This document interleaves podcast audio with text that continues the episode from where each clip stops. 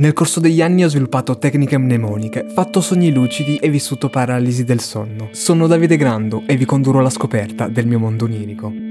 Spero vivamente che un lungo weekend possa aiutarmi a riprendermi un po' da queste ore di sonno perse. L'espressione pochi e confusi l'ho già usata in passato, ma cade a pennello anche oggi. Sono a casa di Mario e con lui ci sono anche i suoi genitori e nonostante non sia casa mia, mi ritrovo ad aprire un pacco che mi è arrivato. Finalmente mi è arrivato lo shampoo, che chi è che non ordina 2 euro di shampoo online? Però io sono contento, finalmente mi è arrivato questo shampoo che stavo aspettando. Lo apro, ma leggo che tra gli ingredienti c'è la candeggina, ma quasi vantandosene. Questo shampoo contiene candeggina. Indubbiamente i capelli li pulisce, però la domanda che mi sorge spontanea è quanti me ne rimarrebbero dopo? Così decido di fare il reso. Prendo il mio telefono, vado su Amazon, mi metto a cercare la pagina dei miei ordini, ma ogni volta succede qualcosa. Prima mi parte un video, poi non trovo la pagina, poi non ci vedo bene. Io sono lì che cerco in tutti i modi di trovare questa pagina degli ordini per andare a fare il reso perché non posso usare uno shampoo con la candeggina, ma ogni volta che provo a cliccare su qualcosa parte o un video, una pubblicità, c'è qualcosa che non va, l'app crash, non riesco a leggere bene. Insomma, alla fine mi toccherà tenermi questo shampoo. Spero anche però di non doverlo usare.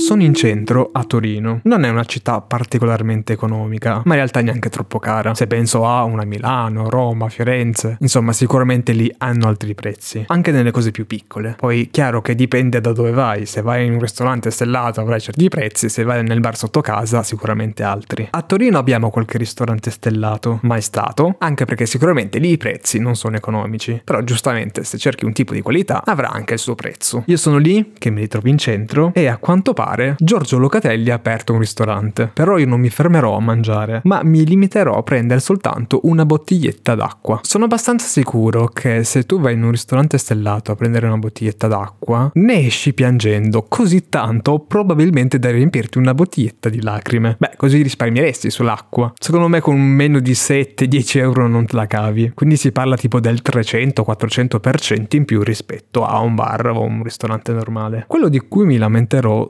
saranno soltanto 2 euro di acqua. In quel momento mi sembrava di star pagando una follia, però ora che ci penso a mente lucida da sveglio dico, beh, 2 euro d'acqua in realtà sarebbero stati anche onesti come prezzo, anzi per un ristorante stellato è proprio regalata. È probabile che in un qualsiasi bar ti chiedano 1,50 euro, 2 euro, in centro 2 euro forse te li chiedono anche. Però io lì sul momento dicevo no, 2 euro, guarda, mai più in questo posto, ah, è incredibile, tutti prezzi carissimi, una bottiglietta d'acqua a 2 euro in realtà ci stava.